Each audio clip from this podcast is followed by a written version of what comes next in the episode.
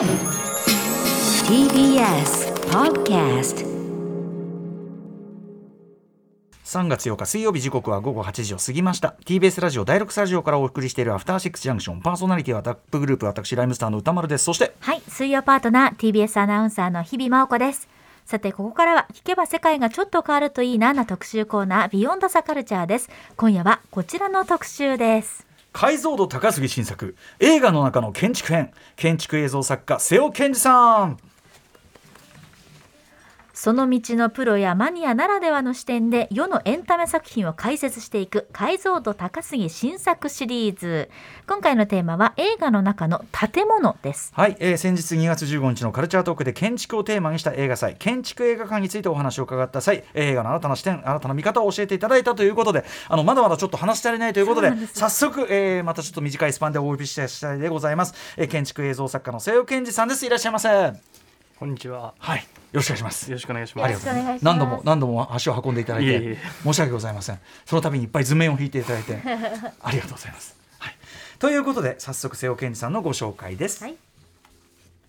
1991年高知県のお生まれ建築家建築映像作家でいらっしゃいます。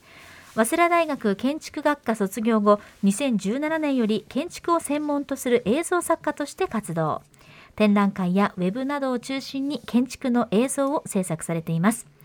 2020年大学時代の同期3人とデザイン会社ガラージュを設立建築を中心に映像演劇など多分野をクロスオーバーしながら活動されています。はい、あの例えばねその建築物が映ってない映画とか、そんなにないよとかね、だって、うん。デューン砂の器ですら砂の世界でももちろん建築物はあったし、はい。砂の惑星でもあるし砂の器だってもちろん映ってますからね。砂の器砂の惑星だ、うんええ。でまあ、もちろん演劇っていうのは例えばねそのセットとかっていうのはこれは建築的なものだったりしますしとかね,、そうですえーいろんな視点でもう語っていただけるわけですけども改めて瀬尾さんあの前回この建築映像作家っていうこの肩書きについて一回ご説明いただいたんですが、まあ、今日ここからお聞きいただく方もいると思うんで改めてこの建築映像作家というちょっと耳慣れないかもしれない、この、えー、となんていうかなお名前について肩書きについて改めて瀬尾さんからご説明いただけますか？はい。えっ、とまあ建築にまつわる映像をまあいろいろ作ってるものなんですけれども、例えばまあ普通に建築物を取りに行くこともあれば、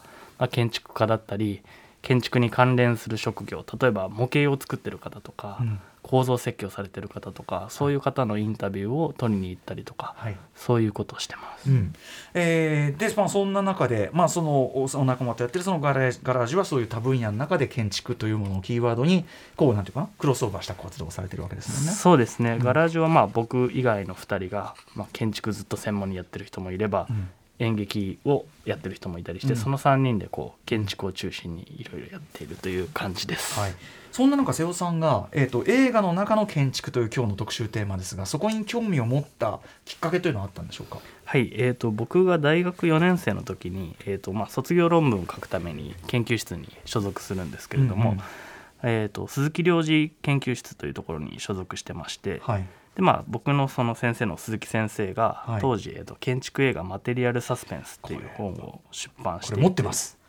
本当ですか読んでます。はい。うん。ちょっと難解な本でしたけど。うん。でまあそれまあそこの研究室で研究することになって、えでまあなんかテーマを選ぶんですけど、うん僕はまあ映画をテーマに選んで、そこからまあ建築と映画について研究したりっていう日のが始始まりましたね、ーやっぱりそのもともと映画もお好きだったわけですよね？まあそうですね。うん、あでも建築の方が先なんだこれは。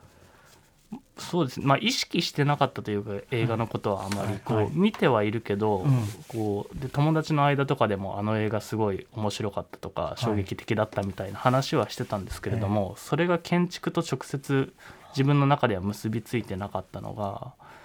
まあなんかいざ自分で研究室入って、まあ、その本を読んで研究するようになってこう結びついてたっていう感じですね。鈴木ジョージさんのねこの5本が確かにその建築今日やるような特集のテーマみたいなそういう見方を最初本としては少なくとも結構僕日本語の本では最初に読んだんで、あこんな見方があるのかっていうのは僕もここで結構わーってなりましたね。じゃあそれから要するにあの建築を通して映画見るといろいろそれこそ解像度高すぎでどんどん見えてくるものがあって。そうですね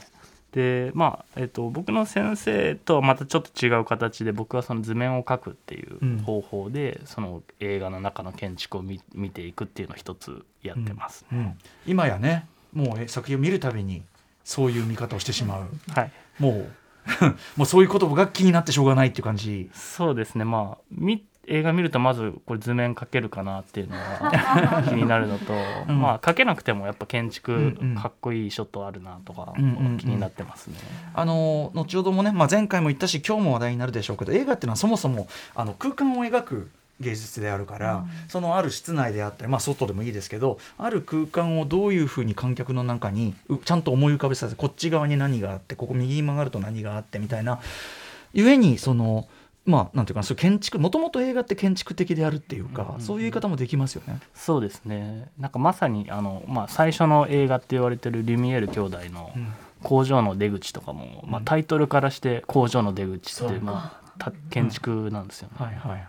なるほど。なるほど。はい。ということでちょっと今日はねそんな視点で瀬尾さんに伺いますが前回ご出演いただいた時は、えっと、建築映画館2023、まあ、建築をめぐるその映画作品の映画祭ですね。建築映画館2023について、えーお話を伺いました。これ、えっと、2月23日から26日まで開催されたということでこれ大盛況だったそうで。はい、おかげさまであの、まあ、4日間12プログラムあったんですけれども、すべての回がチケット売り切れました。すごい。すごい。うん、これはじゃあちょっと瀬尾さんの予想も超えた反響でしたか？そうですね。全くこんなことになると思ってなくて、うん。まあ、それこそあのアフターシックスジャンクションに出演させていただいたこととかもすごい影響してると思うんもしですけどそれならね嬉しいですけど、あじゃあいらしたお客さんも例えば映画好きの人もいれば建築好きの人もいればそうですね。本当に半々っていう感じじゃないですか、うんうんうん、あのちなみに行かれた方のねちょっとメールもあるんでちょっとご紹介してみていいですか、えーぼんやりバーヤさんです。先日建築映画館2023のクリーピー偽りの隣人の上映トークショーに行きました、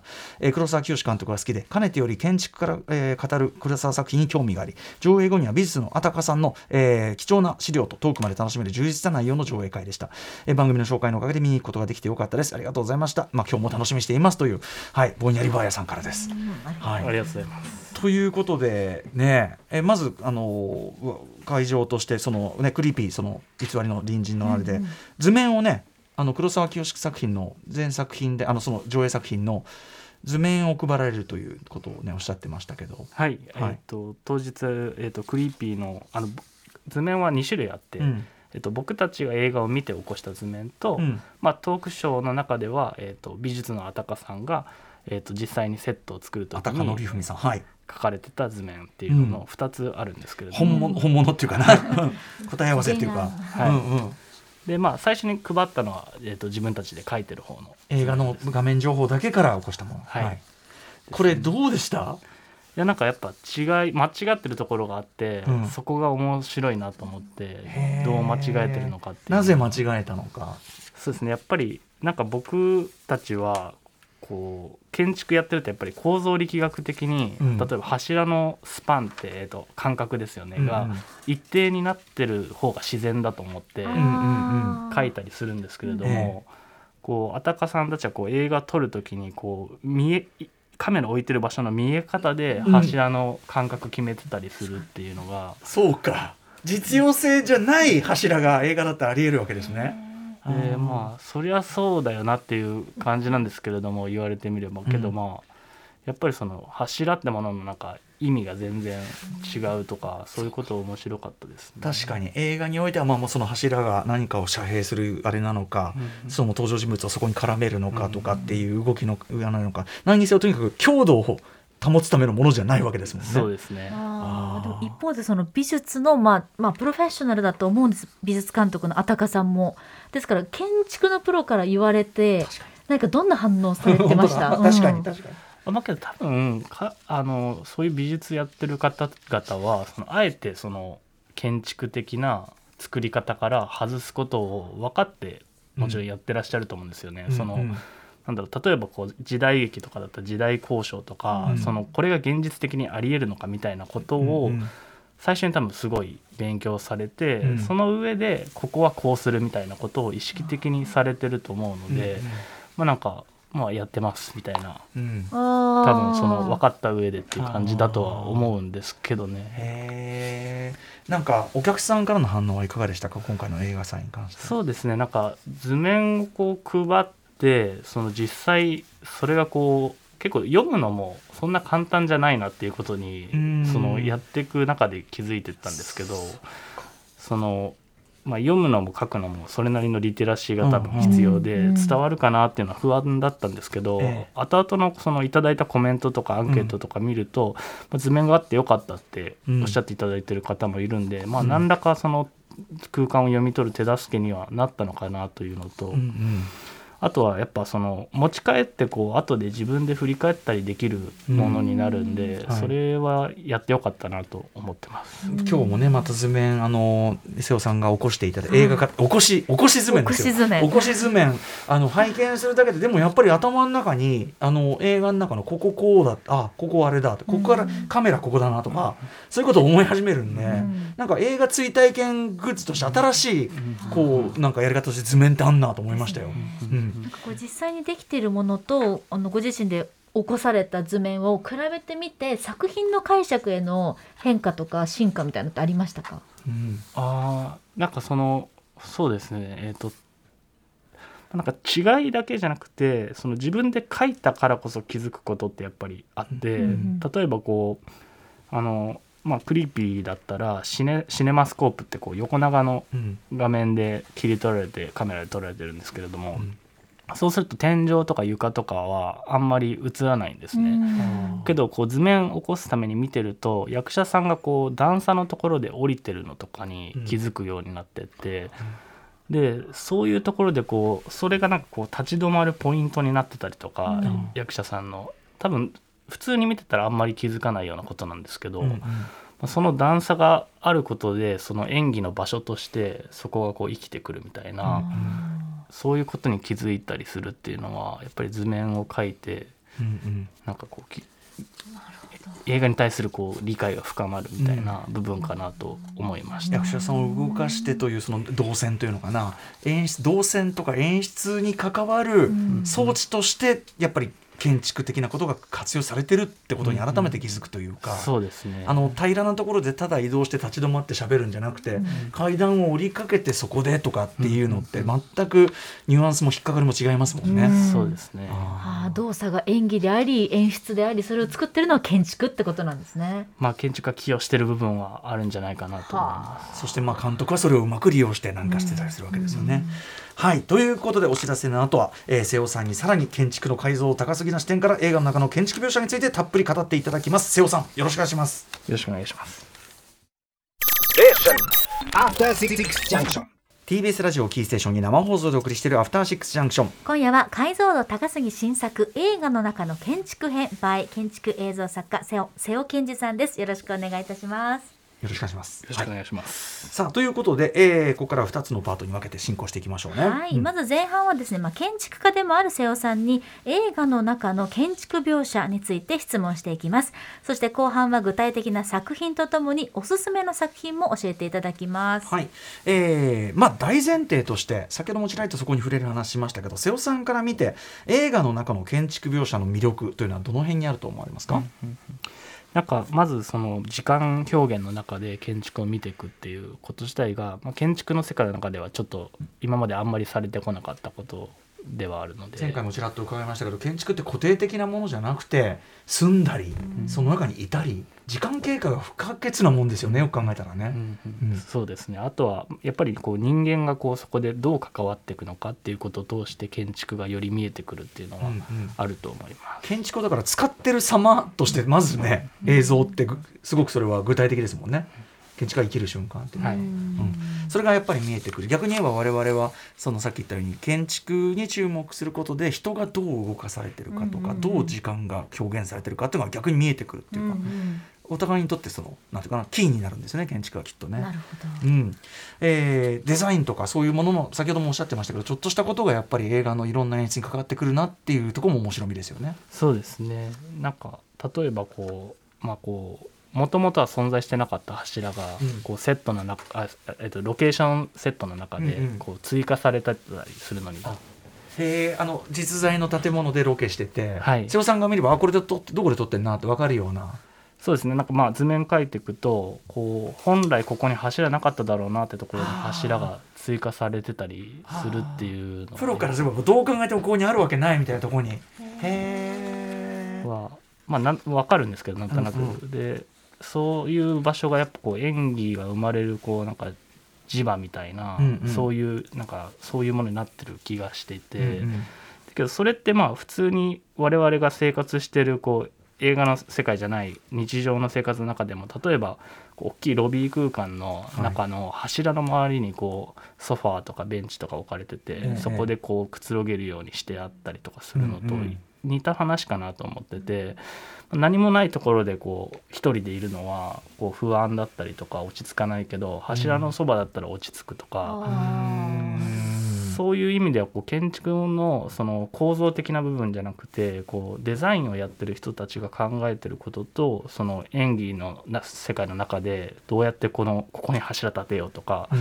やってることって意外と近いのかなと思ったりしますね。あー。だからまさに使う使うものとしての建築っていうか使う人の気持ちそうですね。ねみたいなものが見えてくるっていうか。配置にこそ心情や心境がリンクしてるってことですね。そのものたそうですね。ものや構造の。う。んうん。あとやっぱりひょっとしたら通常の建築ではさっきの柱の例を出すならば、通常の建築ではありえないところにありえない大きさの柱があったら、僕らとってひょっとしたら無意識の違和感を感じてて、うんうんこの家変みたいな。ことを感じたりとかね。多分あると思います。ねだから例えばですけど今ふと思いついたのがドッキリとかでテレビとかの こんなところにないだろロッカーみたいなあるじゃないですか、やっぱりああいうことですよね。あれやっぱり違和感で変だなって思うし、そこにも何かが生まれるじゃないですか、そう。うん。うん気持ちのはい生きか、はい生き交いが。そうね。うん、あのちょっと今のでも大掛かり系マジックみたいので こうここからなんか出ますみたいなところなんだけどここなんかこの四角いの何みたいな。圧倒的変だろみたいな。分厚すぎんだろこの自販機みたいな。それたまにありますもんね。うん。はいということで、先ほどもお話を伺いましたけれども、やはりその影響を与えているという作品としてはクリーピー偽りの隣人ということですかね。例に挙げてねはい、具体的にさらに伺っていきたいんですが実際に改めましてその図面の起こし発見はどういったところだったでしょうか？そうですね、えっ、となんか例えばこう図面を描いていくときにあの、僕だけじゃなくて、えっとあの手伝いでサポートで入ってくるくれてる人が図面を起こしてるのをこう僕がチェックしてみたいな感じで実際には進めてったんですけど今回。まあ、例えばこう通路をこう歩いてって、でまあちょっと長い通路だと、まあ、うん。省略して345秒ぐらい歩いてるのをうん。省略して、ちょっと先の映像に編集でつないだりとか、うん。そういうことがこう、まあ、映画の中では起きてて、うんでうん。図面描いてる人はなんかそれが理解できてないと、うん。結構なんだろうなそのうん。扉、その先で開く扉を通路のすぐ近くに描いちゃったりとか。ああだから本当に時間感覚でここは省略してるのに、映画の文法上は明らかに省略してるのにそこを考えないとまあこう2歩でここに来てるから、2歩の場所にドアあるだろうっていうかそういう書き方しちゃうってことですかね。そうですねなんかそういうこととか自分ではなんかこう無意識で書いちゃうんで自分が分かってることに分かってなかったりするんですけど、うんうんなんかい人に頼んでこう手伝ってもらったりするとあここで省略してるんだっていうことに逆に むしろやっと気づくみたいなうんうんこととかもあったりして、そうか。面白いですね。なんかだから我々が無意識にそれこそリテラシー？映画のリテラシーであここはまあ省略してるっていうようなとこをそのなんかまあいい意味でこれバカ正直見るといやこれ今飛んだんだけどみたいなとかだから映画見たことない人が見たらここえ？みたいなさ瞬間が本当はあるってことですよね。映画の嘘っていうか、うんうんそこに逆に気づくっていうか。そうですね。ねことですかね。うん。あとやっぱ先ほどからおっしゃってるような柱とかちょっとした段差とか、そうですね。そういうものがやっぱり見えてくる。そうですね。柱とか段差とかそういうこう建築のこうまあなかなか書かないとその存在がそこにあっても自然にあるなぐらいで思っちゃうことが、うんまあ、そこにあるっていうことが見えてきてで、まあ、それが役者の動きとか、うん。そういうところに影響してるなっていうのは、うん。えーとまあ、見て見て図面描いてやっと分かることだったりするかなと思います。あの今回トークショーでも参加された、えっと、クリーピー偽りの臨時ね、まあ、大変面白い映画なんでぜひ見ていただきたいですがあのの美術監督のあたかさんあたかのりふみさんはい、先ほどおっしゃってたようなそのあえて不自然な達してるみたいなそういう話ってあたかさんご自身の口から出たりはしたんですか？そのあそうですね。なんかちょっとトークショーの中ではなかったのかもしれないんですけれども、まあこうやって柱足したりしてるのありますよねって聞いあこここれ足し足してますよねって聞いたら、あこれは足してますっていうふうに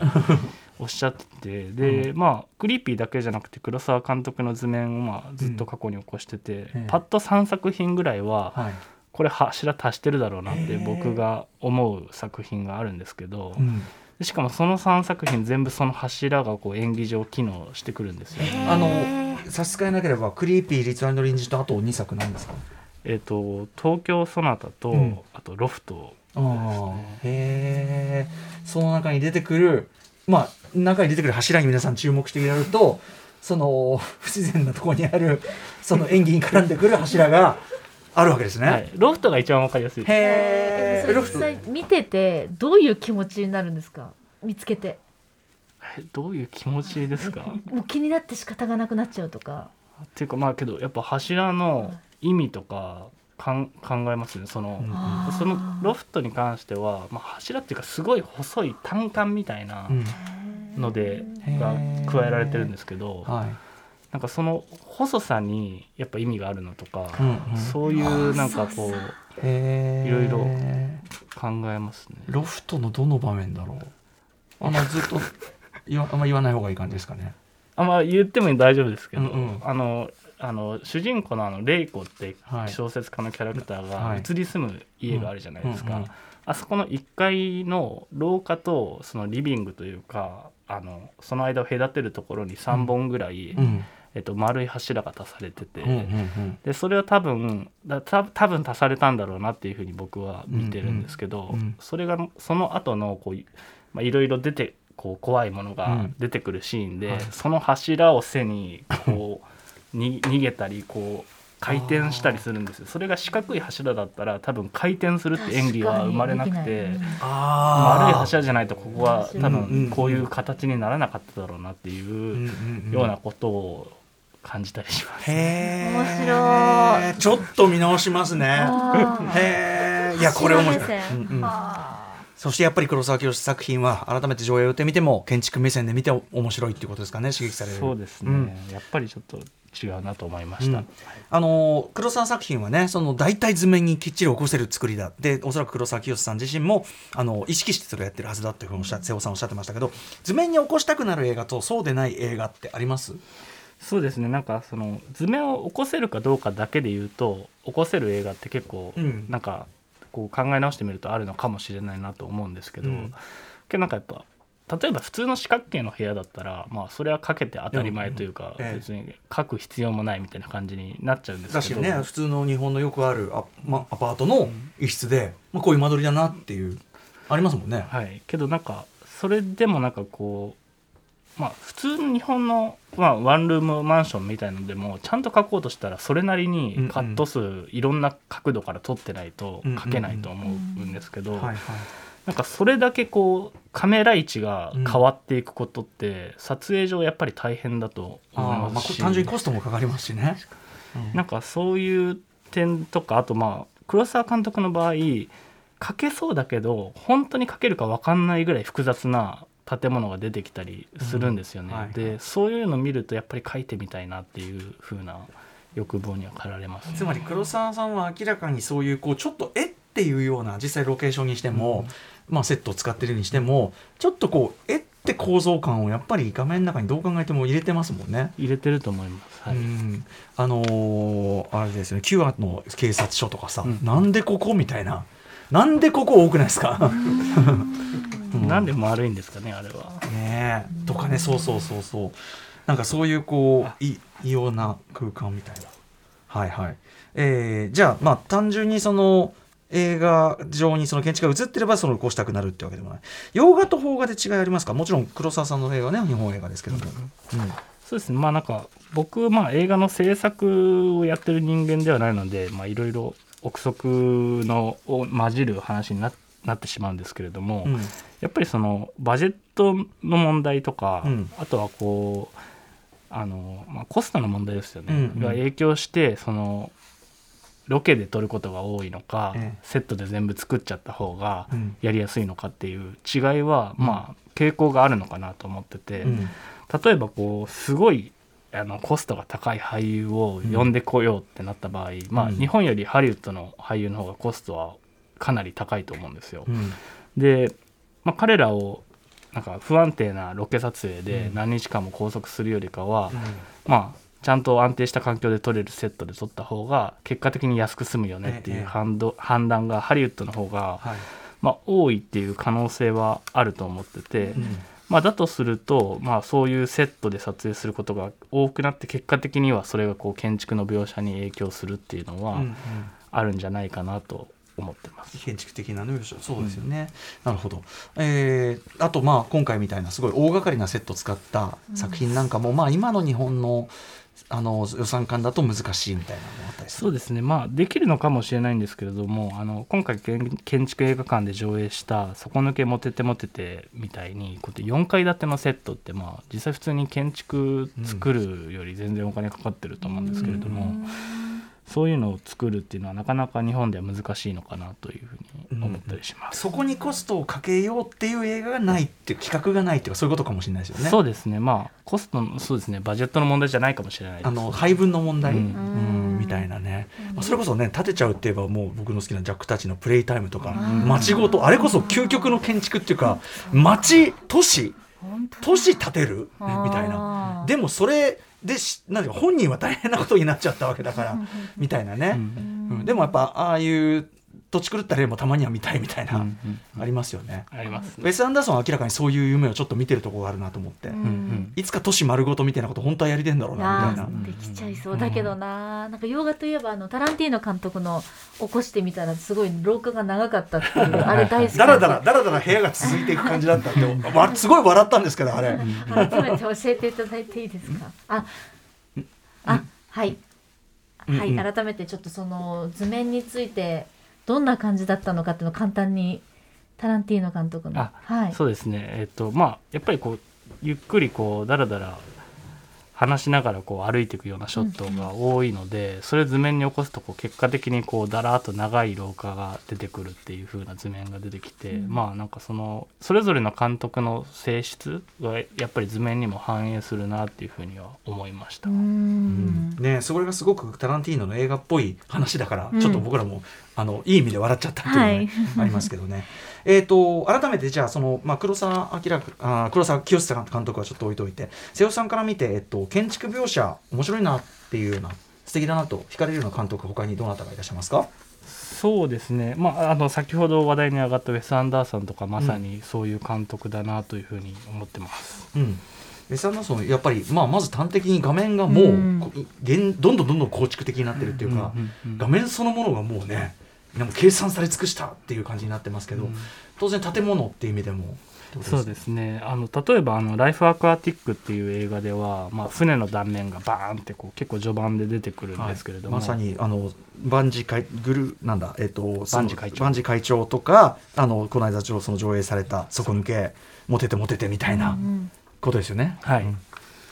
でまああのまあ、船ってまあ乗り物ですけどこの船はまあ中で生活しながら映画を作っていくっていうお話の設定で出てくる船なんで、まあ、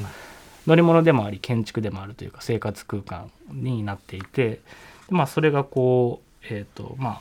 食堂サウナ研究室キッチン図書図書館編集室などがこうワンカットでこう見せられていくみたいな描写があるっていうのはやっぱやっぱりこう建築だなっていうふうに感じますね。うん。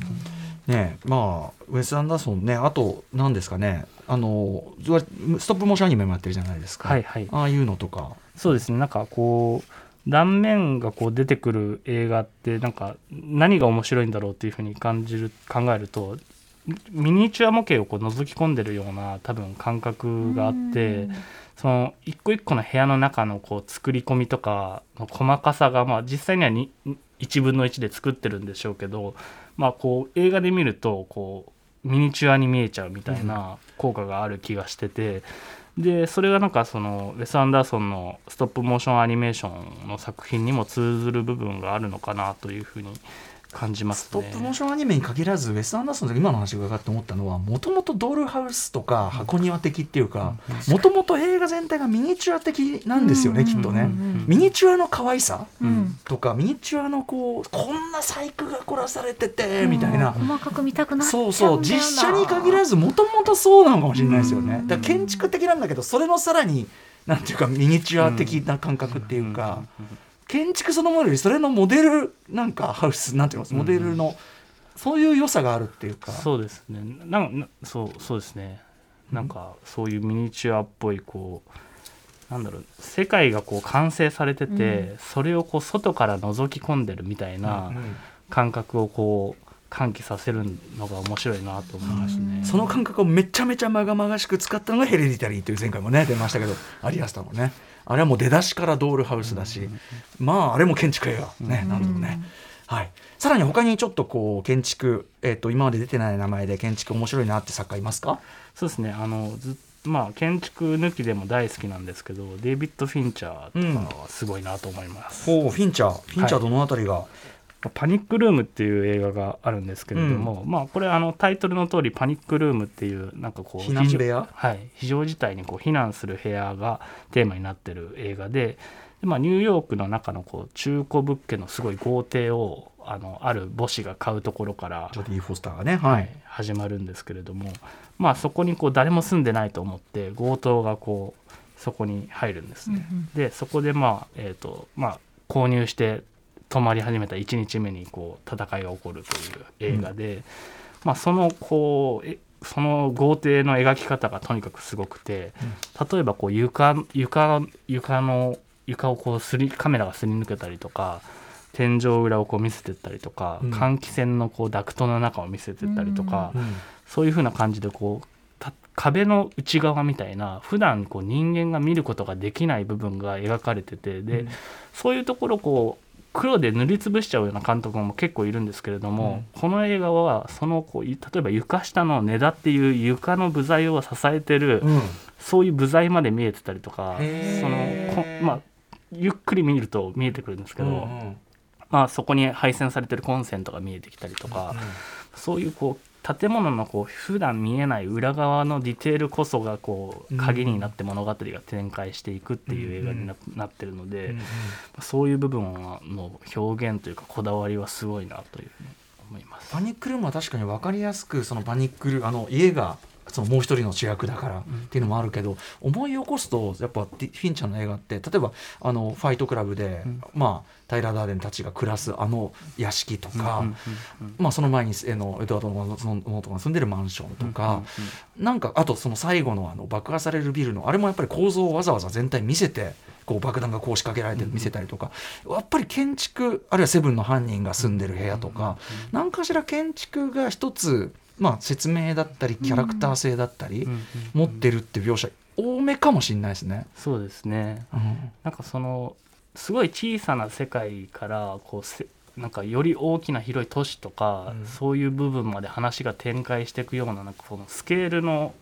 変化の大きさみたいなのが、うんフィンチャーは多い気がしていて、うんそれが魅力だなと思ってうんうん。見てます。ゴンガールだってあのうちのさなんか物置があって、うんうん2階のあのところでベン・アフレが強引になんかするとことか、なんか思い起こすと間取りが浮かぶんだよ、あなんかそういう感じの映画多い気がします。そうですね。あんな映画ね。はい。デビッド・フィンチャー、うん。さらに、えー建築描写ちょっとこう特筆しておきたい監督がいいらっしゃるそうで。そうですね。あのトニー・スコット監督もそういう意味では触れたいなと思これちょっと意外に思えるところもありますが、はい。トニー・スコット。なんかまあトニー・スコットまあいろいろな語り口で建築的に話せる部分はあるんですけれども、うんまあ、僕は、えー、と位置関係の伝え方がすごい、あの全然人と違うなと思ってて。位置関係。で例えばこう「エネミー・オブ・アメリカ」っていう映画の中で、まあえー、とひょんなことからこう危険な内容のデータを持ってしまってこう主人公が追われるっていう話なんですけれども、まあ、その追ってくる組織がこう衛星とかなんかそういうのを駆使して主人公の位置をこうあの発信機とかでこう見つけてくるんですけれども、その位置を伝えるのにこう 3DCG のワイヤーフレームっていうこう、まあ、真っ黒の中にこう線画でこう表現される CG の中でこうこの位置にいますみたいなのが出てくるんですよね。なんかそういう部分でこうすごい分かりやすくある種説明的にこう人物の位置を示してくるんですけれども、うん。まあ、そのビジュアルがすごいかっこいいのとあと編集がこうすごい早いじゃないですか、あの人。うんそういう編集も相まってこうなんか単純に説明っていうよりかはそれ自体が表現として消化されてる部分があるなというふうに思っています。こういうこうなんかちょっとトニー・スコット的な、まあ、彼独特のうん。位置関係とか、独特のまあ普通だったらただの説明になっちゃうとこが、まあちょっと、まあ、変でもあるじゃないですかトニー・スコットって。だから、はいちょっと彼なりのピーキーなそういう説明の仕方って他にもありますか、そうですね。あの「アンストッパブル」っていう映画の中でも、えーとまあ、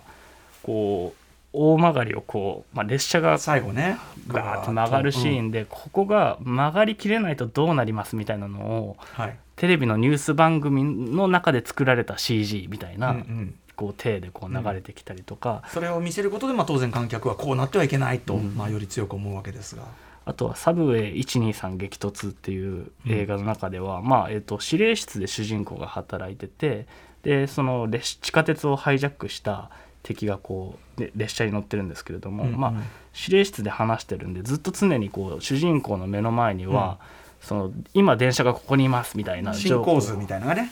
ずっとうん表示されてて、で、まあ、何かとやっぱそういうなんか図でこう、うん。何が今起きてるみたいなのを、うんちゃんと表現して分かるようにしてるなっていうのは感じますね。なんかそういう特になんだろう Y- Y2K ブロックバスター監督はこうこ細かいカット割りでガチャガチャやる、まあ、マイケル・ベイとかもそうだけどマイケル・ベイって位置関係まるで分かんないじゃないですか。でもトニー・スコットは意外とそういうとこはちゃんと観客にある種古典的なぐらいに叩き込んだ上でそのめちゃくちゃ過剰なカット割りとかしてるって感じでしょうかね。そうだと思います。なんうん。かそれがなんかこうサブリミナル的にこう入ってきてよりこう興奮するみたいなうんうん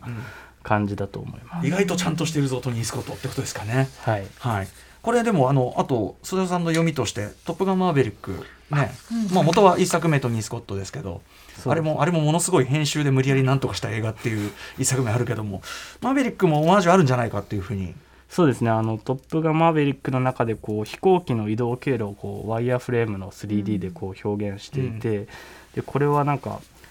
あの僕はまあトニー・スコットが撮るはずだった映画なので、うんうんまあ彼へのこうリスペクトかなというふうに解さっき言っ釈してます。たそのエミネム・アメリカとかのそのワイヤーフレーム説明みたいな、そうなるほどね、まあ、スター・ウォーズ的でありつつ、とうん。でもトニー・スコット的でもあるっていうか、なるほど。かもしれないですね。位置関係が分かることでどんだけやばいシーンなのかとかどんだけ切迫感があるのかっていうのがより理解ができるのでやっぱり位置関係っていうのがストーリーになってるっていうのは本当にありますよね。トップガンマーヴェリックはそれをだからそれこそトニー・スコットイズかもしれないけどそれをくどいほど絶対に混乱しない程ほど、ちゃんと観客に何周かして叩き込む。毎回毎回。でもしかもその叩き込むシーンが説明じゃなくてそれ自体が見せ場におっしゃってる、うんトニー・見せ場になってるから、ストレスなく見れるし、うん。っていうことだと僕は思ってて、あのあのね空中戦映画で位置関係を分からせるってめちゃくちゃ難しいから、だからトトップガンマーヴェリックはとんでもないことをやってるっていうね、うん。でもそれはトニー・スコットイズムをひょっとしたらねあのオマージュかなっていう感じですね。はいえーということで、はい。えーとまあ、前回の話前回から、ね、受けてずっと瀬尾さんと話してる中で今回も新たに、えー、と図面を描いてお持ちいただいたということですがどんな作品を図面を描いていただいたんでしょうか？はい、えーっと家族ゲームの図面を描いてきました。森田義満監督はい。83年の家族ゲーム、私がね、あの前回最初にお越しいただいた時に森田義満監督は、まあ、あのもちろん起こせる、まあ、これは、まあ、アパートの室あるけど意図的にあの図面には起こしようがないような仮想の映画の中の編集にしか存在しないような仮想の、まあ、建築っていうか仮想の空間みたいなものを浮かび上がらせるタイプでそこが面白いんですみたいな話をして、まあ、それを受けて家族ゲームやっていただいたわけですね。ありがとうございます。はい。えーいかがでしたか？家族ゲーム。なんかまあ、えー、と今回図面に起こしたのはこの主人公たちの沼田さんちの家の図面を描いたんですけれども、うんまあ、なんかやっぱこのダイニングはすごい窮屈で変だなっていうのは図面描いた感想改めてなんて説明をしたらいいでしょうか歌丸さんこのダイニング、えっと、これってだから普通の、えっと、不動産屋的な表現で言うと 3LDK のあ3じゃないな 2LDK をうん。2LDK の途中の一室をあのああのあれで区切ってるだけなんですよパーテーションで、パーテーションだから 2LDK ですね、はい、うんこれまあでなおかつ横広というか広い大きめのダイニングテーブルが真ん中にドーンってあって、反対側に5つの席でそう。まあ単純に皆さん家族ゲームと言って思い浮かべる横並びのダイニングっていうのが、あれは要するに狭いから5人家族5人あ4人家族なんだけどそこに家庭教師の吉本まで入ると。それが座るにはもうこの手しかないってんで、横並びに座ってるとそのダイニングがこうリビングの中にボンと置かれていてと。であの途中ねあの宮川一郎太さんがパンツ一丁で入ってくる脱衣所とか、まあ、お父さんがあの豆乳をチュルチュルやる風呂ですね。でその、えーなんていうかな。その部屋のさらに奥にはまあ、子供部屋があって子供部屋はお兄ちゃんと弟でこうパーテーションで仕切られててそのその奥のお兄ちゃんの部屋から弟の部屋を一旦通って外に行くんですね、うん。その構造。なかなかの家だな。一方でもこの夫婦の寝室っておこれって出ましたっけ？あ出ますね、うん。えっ、とカメラが入るのは多分1カットだけなんですけど、うんうんうん。出てきますああ出ましたっけ？そうか、はいこれ俺なんかぼんやりしましたそこは。起こしてみていかがでした？家族ゲーム。いやなんかこのこの部屋だけの話じゃなくてまあこの全体として映画の全体としてまずこう空き地がいっぱいあるその埋め立て地なんですかね、はい。の中の団地っていう位置づけがあってこの部屋があるっていう、うんうんそのなんか関係性をなんか大枠からちゃんと抑えていく感じはすごい建築だなと思って、てこの街の中にこれがあるはい。っていうことですよね、はい。しかも工場ちょっと行けば工場地帯、工場地帯が目の前にもあるし川があってとか、なんか我々の中にあこんぐらいの経済状況のこういう街のこういう家族だなって分かりますもんね、一発でね。うんでまああとはこの、まあ、図面に描いた部屋だけだとやっぱどう考えても4人暮らしには狭いんですよ。ね。でこうプライベートな会話をする時とかに お父さんがちょっと話しに行こうぜって言って外に連れ出して、ええ。であの車の中で会話するっていうシーンがあって、はいええ。であの車運転してるシーンは確かないんです。ないです。ないです。ずっと止まってるんですよね、はでもうあれって乗り物としてじゃなくて個室として車を完全に描いてて、はい、でまあこれはまあ乗り物じゃなくて建築だなと僕はああ建築としての確かに。面白い。彼らにとっては離れの個室ですもんね。はい。離れの個室としてのこれ確かにそうですね、あの車はそうだわ。動いてるとこ一箇所もないっていう。面白いな、さらに、えー、分かったことというかありますか？そうですね。まあちょっとこれこの家とはまたちょっと別のうん。部分になるんですけれども、えっ、とその歌丸さんがおっしゃってた、うん。えっ、と何何さんでしたっあ。け三重子はい、お兄ちゃんが、い。お兄ちゃんがちょっと気持ちを寄せているクラスのでお兄ちゃんは優等生で、ん。親から問題ないって思われてる実はじ危なっかしいのは本当はお兄ちゃんで。でまあクラスメートの明るい女の子で今まで話したことないって言うんですよねその子のい家に遊びに行くとその家がすごい不思議な構造として観客には印象付けられるんですよ、であれなんか図面には起こせないですよねって言ったらいかがでした瀬尾さん？いやあれはやっぱ起こせないですね。まあおうんまあ無理やり起こすこともできるんでしょうけど想像になっちゃいますもんね。まあ、断片がこう並んでるだけでつながらないというか。1階がなんか化粧品売り場みたいなでそれこそデパートなのかなみたいに一瞬思うんですけど、化粧品売り場になっててでその奥に通されると今度はおお父さんお母さんが寝っ転がってテレビ見てるお茶の間があるんですよね。はい。でその横の後ろの廊下通り過ぎてエレベーターに乗るんです。そうするとなんか屋根裏チックなちょっとせなんか天井低い感じの女の子の個室に来てでそこから窓を開けると工場が見えてで毎日こんな景色見えて羨ましいなんてことを言う。不思議。不思議なんですよね。これやっぱりなんか不思議な気持ちになりますよねあそこね。はい、あのエレベーター降りてあのドアなく女の子の部屋入りますからね。ね。どう考えてもおかしい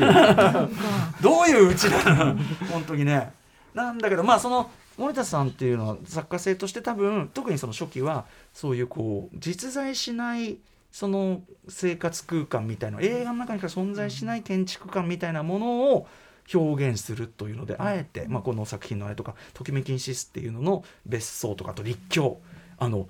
が両側から登ってきて歩いてきてるのに出会わないっていう。どんな構造なんだこの立教はすごいな。そうだからそれはやっぱり森田さんのそのあえて現実にはうん。それこそ図面に起こしようがない建物っていうのが一棟で作家性かなと思ったらその辺あのいかがでしたか建築？まあなんかその映画の中でしか成立しない空間っていうのがなんかやっぱり面白いなと思ってて、うん。こう現実にこう描けるだけだとうん。つまらない部分もあるじゃないですか。でそれはまあ黒沢監督の映画でもそういう建築は出てくるんですよ。あのありえない系。はい、うんうん。なんかこう右側から入ったのにこう建物入るとなんか左側に曲がるみたいな。ちょっとなんかよくわかんない内部構造と外部構造が合ってない建物とかはああったりして。でそういうのを見るとこうなんかなんだろうな。ちょっとあのユークリッド平面上にない建物というか、うんうん。その位相幾何学的にこうぐにゃっとしてないとつながらないんじゃないかみたいな空間ってこうあけど頭の中で認識できるわけですよねそれを我々が、うんうんうん。そそれ面白いなと思って。そうですよね。現実には絶対ありえないあれを頭の中でそのゆゆそのグイって我々ができてるできてる。できちゃうんですね。だって違和感とか全然と見てる時は分かんないくないですか、うんそういうふうにできてるだかからら我々の現実認識の強引さよ、わー目で見たものを強引に現実として認識するようにできてるっていうか。何を見ているんだろうかっていう。映画ってやっぱそれを利用してますよね明らかにね、利用してると思います。だからそのげえっと、描けないっていうのはそのこれはありえないだろうっていうところに気づくのも建築映画的な見方っていうのがありますよね。そうですね。まあ図面描けるからといってこう偉いわけじゃなくて描けないことの中にもその描けなさの中に面白さがあるみたいなうんふうなことは思い思います。あのー例えばもっとミニマルなで言うとオズ映画とかって、はいはいはい。まあていうかホームドラマですかね、うんうん。日本家屋を舞台にした、はい。ああいうものって例えばそのあのトトラあのトラさんとか、はいはいはああれって完全にまあ起こせるでしょうし。い。そうですね。あれは起こしてる人を知ってます。うんーうん。うんあのあるいはオズ映画におけるこの作品のこれオズさんなんか多分できんのかな？どうなんですかね？そうですね。まあできるものとできないものがいろいろありそうですけど、うん。まあ多分できるんじゃないですかね。でやっぱり小津安二郎はこういろんな建築家もこうやっぱえ映画について語る時に触れるああやっぱそうか。人なんですよね。うんうんうん。日本家屋ってまた独自のねあの空間感っていうのがあったりするから、うん。それをどう取るかみたいなね、でもそれこそあのーあれですよね。確か東京ソナタの時はあの階段の描写とかはオズのえっ、となんだっけな、うん、あれを参考にしたって黒沢さんおっしゃってたりするんで、うんうんうんうんうん。なんかちょっとそんな方向も日本映画でどうなのかもうちょっとそうですね。掘り下げてみたい気もするし。今回アメリカ映画が多かったので、はい、いうんやでもやっぱりそのアメリカ映画やっぱりおっしゃる通りホラー映画面白いと、でもうそもそもホラー映画って源流は怪奇映画ね。で古城があって、うん。そもそも建築なんですよね、うん。ホラーって結構建築？そうですね、うん。なんか建築の研究してる人の中でもその幽霊の研究とかに行き着く人とかもいたりして、えどうして？妖怪とかそのなんかそのなんだろうなやっぱりあああいうものってこう場所に住み着いてたりするじゃないそうですか。かそうか。だからそのそういうところに行き着く人もいるんですよなるね。座敷わらし的な、はいまあホラーはやっぱりねそれはねこの間も言いましたが呪音のあの普通の日本家屋。でもあの映画見るとあの映画の階段とか、下のリビングの戻りってもう頭に入っちゃうじゃないですか。思い出したくもない。だからホラー見た後トイレ行きたくなくなるのってそういうことなのかな？わかんないけどトイレという存在がもう怖いって思うようにできちゃってるっていうはい。建築が持つ力あとちょっとそうだ一個余談としてあの家庭家族ゲームって団地映画じゃないですか、昨日あの新潟国際アニメーション映画祭の話してて、うんうん。なんとあのドームの実写版パイロット版さ7分間という幻のフィルムを上映するという驚きの機会って話をしてて。でドームって、まあ、団地が舞台じゃないですか。はい。あのーで最近あの出てるあのコンプリートブックの中でもう友勝弘さんがそのドームをどういうつもりで書いたかっていう漫画のドーム。そしたらやっぱりその日本語でいう幽霊屋敷に当たるものを現代日本に置き換えるとしたら何かって言った時に、あのまあ、当時すごく自殺が団地で多かったとかそういうことも踏まえてあの団地だっていうことを選んだっていうんですよ。なのでその建築映画もあるけど大友克洋ぐらいになると多分建築漫画もあるぞと、みたいな、まあ、もでその「ドーム」という作品はすごくやっぱり映画を意識して書かれた作品でもあるので、ある意味もう一つの主役団地でそれがどう、まあ、あるいは崩壊していくかみたいなことがあってなんかそのあたりも瀬尾さんなんか興味あるあるんじゃないかなと思ってちょっと今余談になってますが。そうですねなんかその漫画とか、まあ、な絵画もそうですけど何にせよその小説でもいいんですけど建築が描写されうる余地っていろんな場所にあるじゃないですか。で僕は映画をこうなんか専門に研究してますけど多分それぞれにやってる人がいるんじゃないかなとうん思うんですよね。はいね、ななのでちょっとまたそんなあなんていうの読み取り方もまた余地もあるなと、でちなみにあの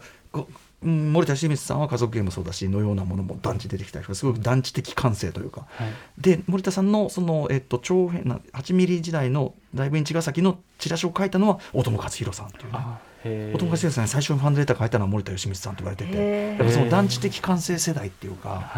なんかそういう時代感っていうのがそこでつながったみたいなので昨日実は放送外のところで思いついてすごい興奮してたんですけどみたいな、うん。あすいません。ダ話でちょっとおおふわっとしてしまいましたが。はい。ということで、えー、瀬尾健さん、えー、と最後にぜひ瀬尾さんからお知らせ事などお願いしますそうですね、えっとまあ、近々で何かあるわけではないんですけれども、あのこれからも建築映画館の情報とか、ツイッターで発信していくと思うので、はい。まあえっと、もし気になる方がいたら、ツイッター、建築映画館のツイッター、公式ツイッターツイッターをフォローしいただければと思います。今後のラインナップとかもうすでにアイデアはあるんですか？これかけたいなっていう映画はいくつかあったりはしますね。うんねまあ、実際にかけられるっていうのはねいろいろ権権利とかもあったりするんでしょうけど。はいえー、といったあたりで、えー本日は改造高杉新作映画の中の建築編またちょっと引き続きこの建築は常に出てきますし瀬尾さんもなんかあのあれがこのこの作家をこれでやったら面白いとかちょっと思いついたらぜひご一報いただければわかりました。ぜひよろしくお願いしますはよろしくお願い引します。き続き、えー映画の中の建築編でした by 建築映像作家瀬尾健二さんでした瀬尾さんありがとうございましたありがとうございました。ありがとうございました。明日のこの時間は勝手にドンブラザーズ大感謝で共に語ればつながる縁アトロック特撮部とドロステルマイヤーズがスーパー合体みんなでドンブラを語り尽くそう。特集です。After Six Junction.